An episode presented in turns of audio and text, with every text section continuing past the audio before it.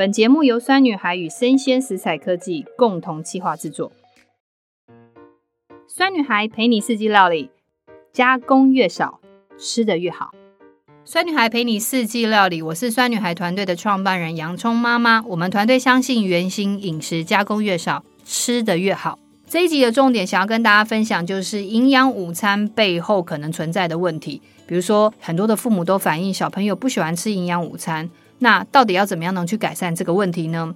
第二个就是现在暑假到了，然后小朋友其实都很更容易接触零食、糖果、饼干、点心。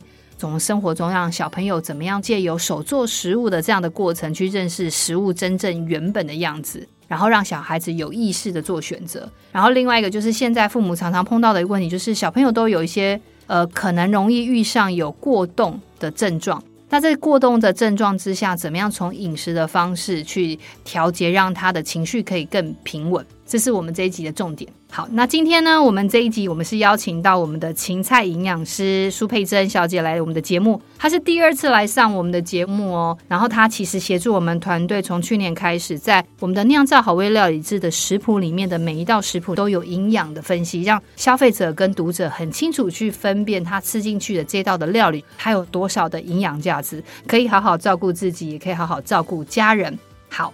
那我们今天很开心邀请我们的青菜营养师，大家好，我是芹菜营养师苏佩珍。上一集他就说，为什么叫芹菜营养师呢？我们还是跟大家讲一下，就是为什么你要叫芹菜，就是每一集都要回顾一下，回顾一下，因为他没有取草莓或者取蜜桃营养师，其实是有原因的。为什么要取芹菜？重复一下，就是蜜桃、草莓实在太不符合我的个性了。那一般人大家对于呃食材上面甜味会比较有印象。那我就觉得说，哎，芹菜它是一个很特殊的食材，它因为呃含氮离子的关系，所以吃起来我们会有一个咸味，吃起来就有咸味，所以我们在饮食上面就不需要再特别再添加过多的盐分下去，也有助于我们在健康上面有做一个呃盐分摄取的部分，所以我觉得它是一个很特别的食材，所以我就。把自己叫做芹菜营养师，也希望借由这个概念，然后让大家都知道说，哎，其实有很多天然食材可以让我们自然的下降我们的那个钠含量的摄取。是，好，OK，嗯，谢谢芹菜营养师的就简单的一个自我介绍，还有他为什么叫芹菜营养师。那芹菜营养师，你这一集来，其实想要请你跟我们再多分享一些，其实因为你在。这个营养师已经有十五年，其实你其实我知道你有一段的蛮长的时间是在帮小朋友做营养午餐的规划，是对。那 其实我对于这一块蛮好奇的，就是。你在这边待的时间蛮长，你有没有看到这个产业有没有一些什么问题？然后另外一个就是，我常常在网络上看到很多的妈妈，或者是我在妈妈的社群里面，常常听到其他的妈妈在抱怨一件事，就是我的孩子不吃营养午餐。那我就会想说，天哪，这个不吃营养午餐，因为我的孩子比较不一样，因为我的孩子是在学校念书，他是在未来学校念书，然后我们有一个所谓妈妈厨房，我们的妈妈都会到学校去煮饭，所以。呃，我我我看到，因为那些妈妈煮的饭就是在家里煮的饭嘛，那每一天小朋友都吃的很开心，所以我真的也就对于所谓的小朋友不吃营养午餐这件事情，我可能比较没有那么大的认识，所以也不太了解，所以想要请请蔡营养师帮我们试着想想，就是如果这个问题，我们应该怎么怎么去协助这些妈妈解决这些问题？小孩不吃营养午餐，因为营养午餐有分两两种，一个是学校本身就有设厨房。然后另外一种是委包给外面的厂商来做。那我以前做的是包给外面的厂商的，所以负责很多家的营养午餐。那基本上现在营养午餐都是一个固定的价格。嗯，它价格大概是多少？预算大概多少？差不多五十到六十五之间，看学校，各个学校不一样。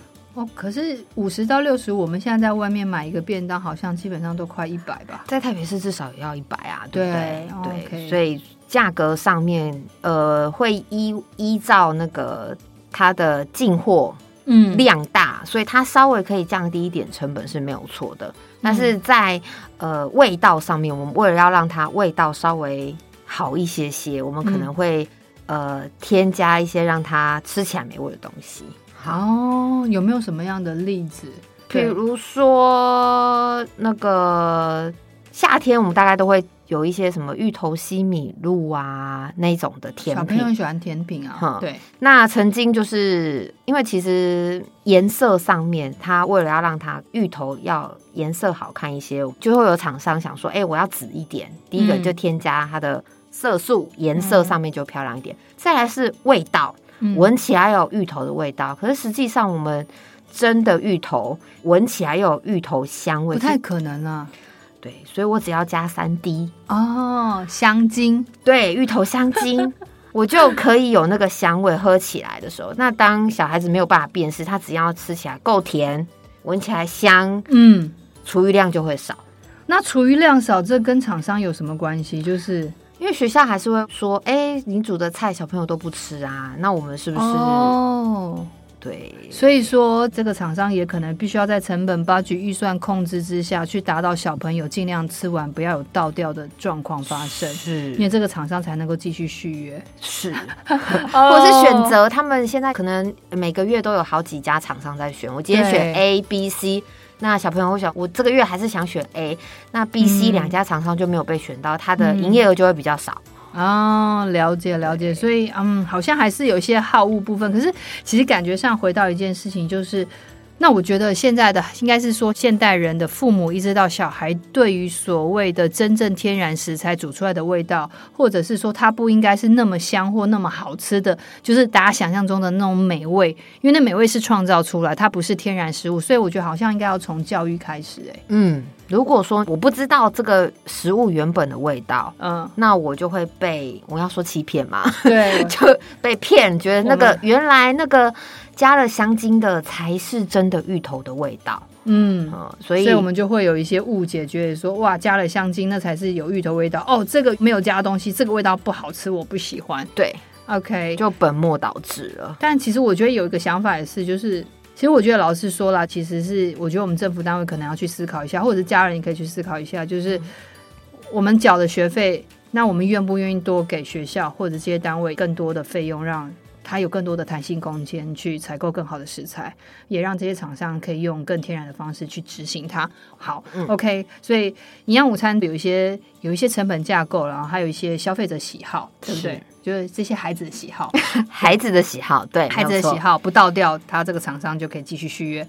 好，再来就是，我觉得其实想要请芹菜营养师这一集来聊的是，我觉得因为暑假到了，小朋友其实在家里很容易吃很多的汽水。糖果、饼干、点心，然后冰淇淋。那你知道冰淇淋也是合成添加物很大的地方。是。那其实我想要知道，就是就是因为我们老师说，我们都知道这些东西不好，可是就营养师他现在就是这么多的你们的观点，你觉得小朋友吃的这些比较偏那种零食类的东西啊，你觉得它会有哪些比较不好的健康上面的影响产生？嗯，第一个是最常，我觉得比较容易感受得到，第一个就是蛀牙啦。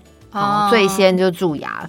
吃了很多含糖的东西、饼干、零食，然后残留在牙齿上面没有做好清洁的话，比较容易造成这个磨损牙齿表面珐琅质的问题。牙医师的生意就会非常好。对，对，要要要这样嘛？牙医师还是可以做别的嘛，对不对？对我们 这个这个，但台湾的牙医师真的很多。OK，对对对。再来呢，就是肥胖的问题。OK，好，血糖、血压、血脂也会扰乱我们自律神经跟肠道虫的平衡，引起全身性的发炎。哦，oh, 所以你说现在小朋友，我常常看到很多小朋友看皮肤科啊，皮肤炎啊，或者是异位性皮肤炎，是不是跟这些饼干点心吃太多，或者是零食吃太多有还是有影响？有，而且我觉得现在人皮肤一点问题其实是偏严重的。对，然后您刚讲肥胖，其实我大概是这十几年来，因为有小朋友嘛，其实我在关注一个议题，嗯、因为我有发现。我常听到我身边的朋友小孩，其实糖尿病的比例年纪开始在下降。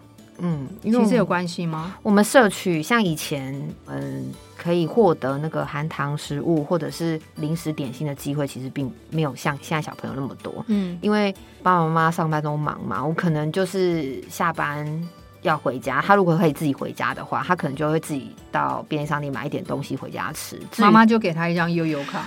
对，我就想去买什么就去买什么。嗯、那我当然选择我最喜欢的糖果、饼干、零食啦。嗯、那这个吃的部分，他自他有选择的情况下，他就选择他喜欢吃的。好、哦，嗯、呃，那在还没有认识食物之前，如果他没有办法辨识，他当然就觉得吃起来好吃的就好啦。嗯，对这个没有概念的情况下，他就会选择这个比较多。嗯，那还有什么症状可能会产生的影响？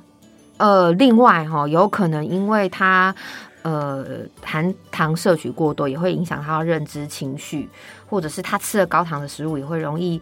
他血糖比较高，然后也会有疲倦、烦躁、忧郁的情况，哈、嗯，这些都会其实会有影响。那我们应该也是会常常发现，大人、嗯、我们在比较疲倦的时候，也会想要喝一点饮料、吃油炸的食物。那他垃圾食物，对不对？你这样讲，垃圾食物，对对。那垃圾食物吃下去之后，嗯、又更容易造成我们这个血糖飙高，又一个。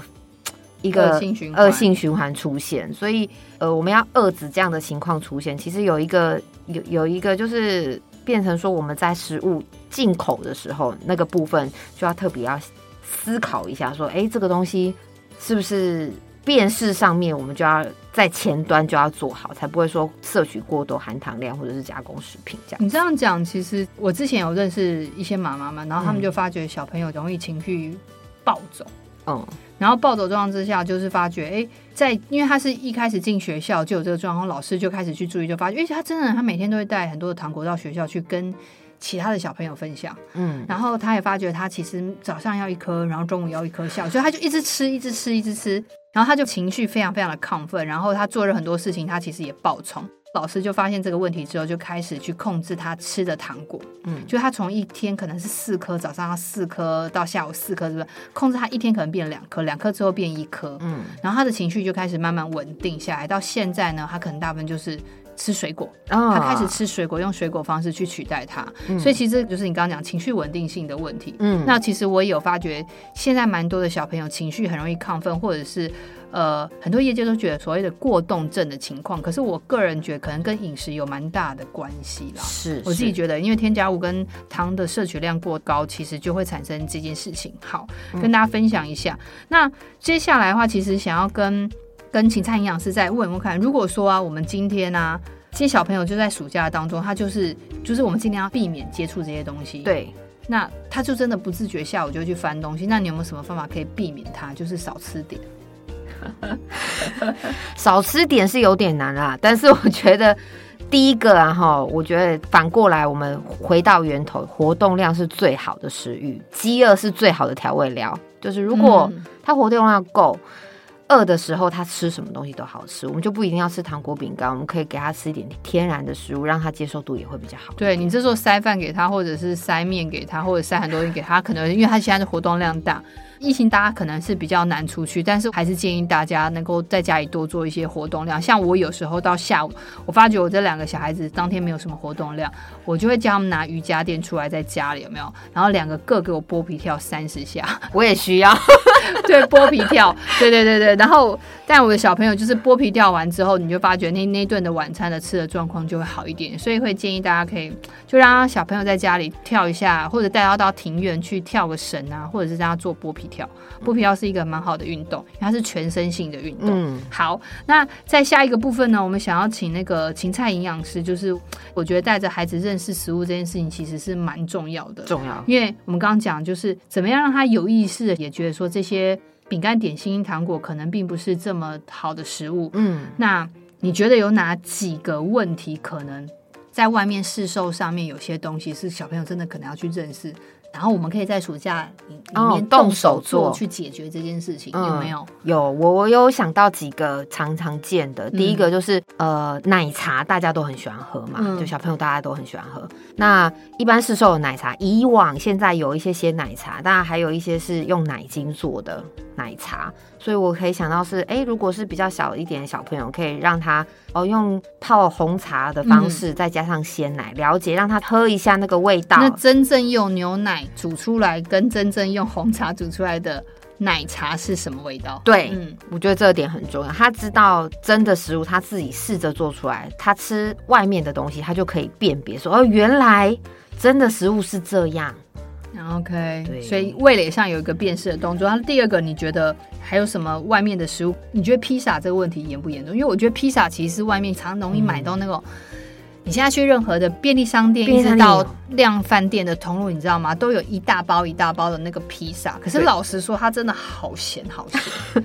所以你觉得，如果在家里的话，披萨可以带他们怎么认识？可以可以。其实我们披萨皮的部分用比较常见的吐司来做底啦，哈。嗯。然后上面的披萨料，我们番茄酱其实有过咸的问题嘛，所以我们的那个味增，味增，对对对，味增。然后搭配喜欢的材料，像是洋葱啊、番茄片啊。嗯凤梨，好，新鲜水果，嗯、然后再来虾子啊，然后再搭配一些起司烤箱，好，我们就可以来做一个简单的披萨。那他自己动手做，也会知道说，哎，原来那个味道。咸度也可以你自己来做调整，这样子。嗯，而且我觉得他是真正吃到真的是新鲜的凤梨，然后所有的蔬菜都是新鲜的。是，我觉得那个就是一个很好的一个教育。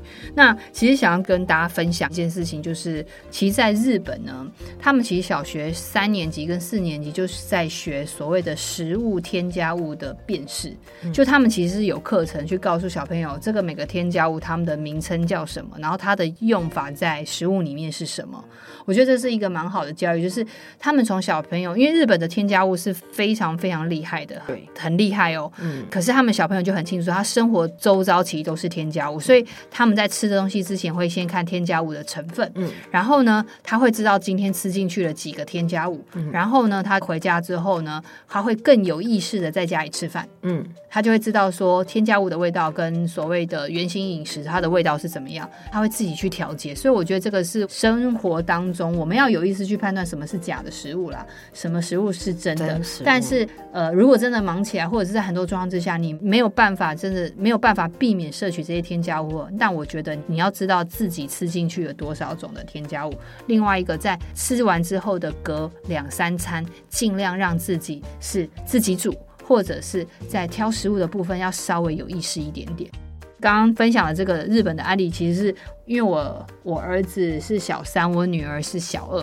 那你知道吗？就是青山营养师小朋友在幼稚园的时候，有一件事最难过，就是走进便利商店，他们一定会看一区，那区是什么？青山营养师就是布丁啊，那个优肉的那一区，养乐多。对对对对，养乐多。好，那时候我也不敢让他们喝养乐多，因为我知道含糖量很高。可是你知道吗？因为他们常常看到广告，就是。啊不，我怎么讲错？对，他常常看到一个广告，就是鸡蛋布丁的广告，对对对，然后那个画面这样掉下来，那个布丁看起来很好吃。但我其实知道，就是呃，那个鸡蛋布丁里面是不含鸡蛋的。对，那时候我在幼稚园，我记得他们小班跟中班的时候，我就会带着他们做鸡蛋布丁。嗯，因为鸡蛋布丁跟大家分享非常简单，它其实就是鸡蛋、牛奶跟糖。它只有这三个成分，非常非常的简单，所以我就会在家里带着小孩子手做布丁。在手做布丁的过程之中呢，我会刻意的把家里的冰糖、砂糖跟黑糖，还有蔗糖全部都搬出来，有四种糖，让孩子在看糖的这四款糖的时候，同时也吃它。然后吃完之后，他就大概知道每个糖它呈现的特性。然后下一次呢，我们就带着他呢，就是进入便利商店的时候。当他看到糖果那一区的时候，嗯、我就会问他说：“你看这个糖果是蓝色和紫色的，你记不记得你之前看到的糖果是这些颜色？”他说：“他看到糖果都是咖啡色、嗯、白色跟黑糖的颜色。嗯”他说他没有看到颜色那么漂亮，所以他就能够知道说那个糖是假的。所以我就会跟他讲说，那就是假的糖，因为它是含很多 漂亮颜色的色素糖，这是一个。那想要跟大家分享，就是那时候我们有带小朋友做一个布丁，嗯、那布丁其实非常简单。其实我们的配方跟大家简单讲一下，这是我自己很喜欢做的配方，就是四百公克的牛奶。然后再加上六十公克的糖，然后把它混合之后呢，就是那个呃牛奶稍微加热，然后把砂糖放进去之后呢，混合好，然后你再加入鸡蛋打好的两颗，然后把它混合混进去之后，那如果你要布丁吃起来口感比较好，那就要过筛一次到两次。那非常简单，只要用大同电锅的工具下去蒸就好。那蒸的时间大概就是一杯水到一杯半水的时间。然后记得一件事，大同电锅的盖子呢，你要记得就是要留一点空隙。那最简单的方法就是拿一张纸，拿一张纸，你随便拿一张纸，然后把它折得厚厚的，然后塞在那个大同电锅垫盖的那个盖子的中间，让它产生一个空隙。你蒸出来的那个布丁就会非常的嫩，不会硬，然后就非常非常的好吃。好，所以这是我的方法。那我记得那时候我更有心机的，就是我小朋友在吃布丁的时候，我其实冰箱有一颗便利商店的，对，便利商店的鸡蛋布丁，嗯、然后他们就去吃这两个布丁的口感跟差异，所以他们大概就知道说真实的布丁是什么味道，然后另外一个布丁其基本上它是它是假的布丁。好，这个是我很有趣的经验，嗯、所以因为我觉得我是一个很有心机的妈妈，是很有心的妈妈。我为了让孩子认识电视加工品的这件事情，我是从幼稚园有计划的，就是很认真的一步步的带着他们做了。这真的很重要哎，不是不是每个妈妈都愿意这样做的。对，我觉得因为现在妈妈真的蛮忙的，可是我觉得其实有意识的去做这件事情，我觉得小朋友。他们的那个挑选食物跟对于食物添加物的意识，它是自然长在他的生活里面。对，这很重要。对，因为我现在小朋友上便利商店，他们会自己去看那个后面的成分。好，这是一个非常有趣的东西。好，所以我们刚刚已经分享完三道，就是在家里带着小孩动手做，然后暑假可以让他消耗一点时间。另外一个，从这个过程中去认识食物的原型跟制成。所以我们刚刚讲了鲜奶跟披萨跟。鸡蛋布丁，鸡蛋布丁好，真正的鸡蛋布丁好。那那个芹菜营养师，我们每一集都有提问嘛？那这次粉丝的提问就是我要问哦，然后看看你要怎么回答。好，他说我的小朋友有过动的症状，然后他注意力集中有问题。我有带小孩去看医生，但医生有给予用药的建议，但我不希望我的孩子持续用药，想要从孩子的三餐调整。但老实说，我是个上班族，非常忙。有没有建议的三餐饮食原则？而我这个妈妈可能在执行上面比较容易一点点。哦，我觉得现在真的是妈妈真的蛮辛苦，因为好多都是双薪家庭。嗯，所以芹菜营养师，你再看这一条这个这个妈妈的问题，我们要怎么给她一个方向？我们想说看一下小朋友他饮食的习惯是什么？嗯，因为每个人每个小朋友他对于食物的喜好程度不一样，有些人喜欢吃青菜，不喜欢吃肉，或者是之类的很多状况。那基本上我都还是建议说，我们早餐是不是妈妈可以拨一点时间来先帮他来做一个比较简单的早餐？哦，对，我觉得早餐就让它均衡，对不对？至少。我们三餐里面，妈妈做一件事就是早餐，对对，对，早餐。嗯、那中午的没有时间，那我们吃营养午餐。嗯，大部分因为现在家长都还是有营养师审核过，然后家长有开相关的家长委员会，不太可能像外食。太咸呐、啊，或者是添加物这么多，比较起来是相对来说健康的。中餐的部分，我们就吃营养午餐。嗯，那晚餐的部分，如果还没有到家，我们可以在家里的冰箱里面准备一些像呃，我们其实有一些是没有添加物的加工食品，像是、嗯、呃洋芋片啊，没有添加添加物的洋芋片，其实它价格上面会稍微贵一些些，但是。因为没有添加物的关系，所以相对来说也会比较健康一点。嗯，好，那、呃、地瓜也是一个很好的东西，对不对？它有烤过之后冷冻。那对于现在来说，现在这个天气来说，小朋友其实也容易接受。你放在冷冻库，它直接拿出来然后吃。然后还有一些毛豆，蛋白质的部分含量很丰富，它也是不用调味，直接含着连皮，然后把里面的呃中间的毛豆。用这样子的方式吃出来，也可以摄取到它的那个 B2 的部分，所以其实不用单独买那个只有含。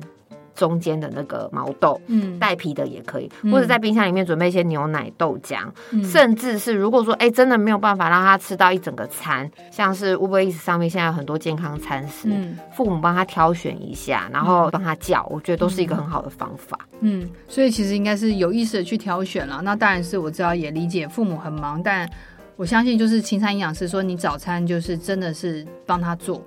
让它营养均衡，可能就是有淀粉，然后有蛋白质，有蔬菜之类，嗯、然后有水果之类，然后让他早餐就是也吃的比较健康一点。那我觉得我们能做多少算多少。另外一个就是，我觉得其实像这样的过动症状的小朋友，我觉得其实还是回到饮食，像我们刚刚有提到，就是糖分的摄取其实也是蛮重要的。对对，糖分就尽量呃加工食品或者是零食或者是饮料部分，让它尽量少摄取，然后尽量是以原型食物取代。是是，所以我觉得这应该是说呃。父母双薪家庭都很忙碌状况之下，难免其实我们可能碰到在孩子在饮食上面会有一些状况，然后产生的一些所谓的过动倾向。也希望大家就是可以尽量就用一些原型食物的方式跟天然调味方去替代它。那如果真的没有空的话，那我也希望说你真的很忙，你没有办法立刻回家，那没关系，呃，你可能可以把它用 Uber Eats 或 Foodpanda 它点，可是我相信上面有一些餐点是真正健康的，因为我觉得现在有很多的父母开始意识到这件事情，是，所以也有好的业者是在提供这些很健康的餐点，所以如果我觉得有意识的选择，其实是非常非常重要的。好，嗯，那我们今天非常谢谢芹菜营养师来我们的酸女孩的陪你四季料理的 Podcast，然后我们可以针对之后有看看有没有任何的问题，然后可以再邀请你来上节目，我们一起来做讨论跟请教您的动作，好不好？希望有机会可以再来，可以，绝对可以再来，因为你非常的专业，谢谢你，谢谢。谢谢。